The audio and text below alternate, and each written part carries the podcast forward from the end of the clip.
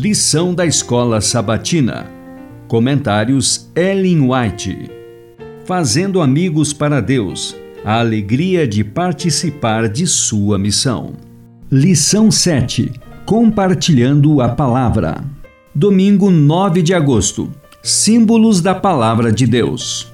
Quando Cristo, sentado, contemplava o grupo que aguardava o esposo, contou aos seus discípulos a história das dez virgens, ilustrando, pela experiência delas, a da igreja que viveria justamente antes de sua segunda vinda. Os dois grupos de vigias representam as duas classes que professam estar à espera de seu Senhor. São chamados virgens porque professam fé pura. As lâmpadas representam a palavra de Deus. Diz o salmista: lâmpada para os meus pés é a tua palavra e luz para os meus caminhos. Salmos cento e dezenove, cento e cinco. O óleo é símbolo do Espírito Santo. Parábolas de Jesus, páginas quatrocentos e seis e quatrocentos e sete.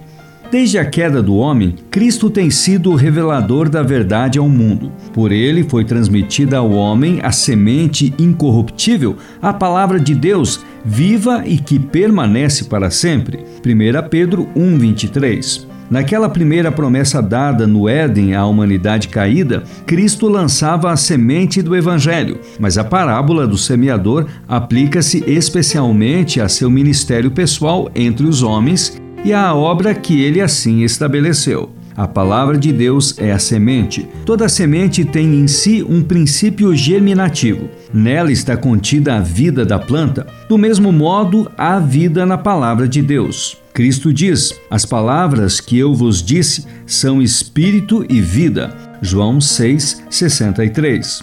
Quem ouve a minha palavra e crê naquele que me enviou tem a vida eterna. João cinco, vinte e quatro.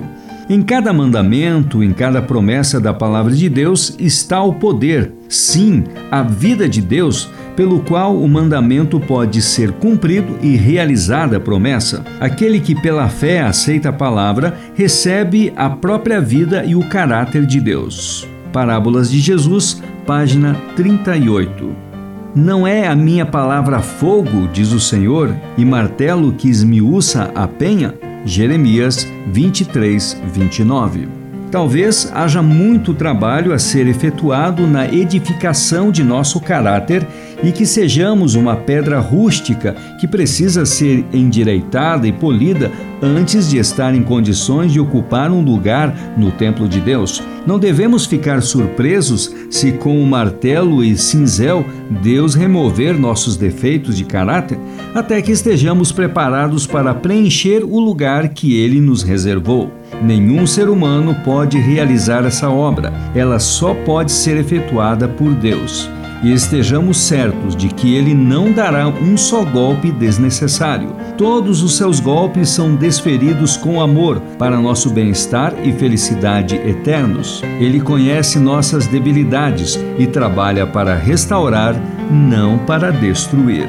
Da pobre e débil alma, cansada de volver-se para a humanidade só para ser traída e esquecida, Cristo diz: que homens se apoderem da minha força e façam paz comigo. Sim, que façam paz comigo. Isaías vinte e sete, cinco. Este dia com Deus, página vinte e um.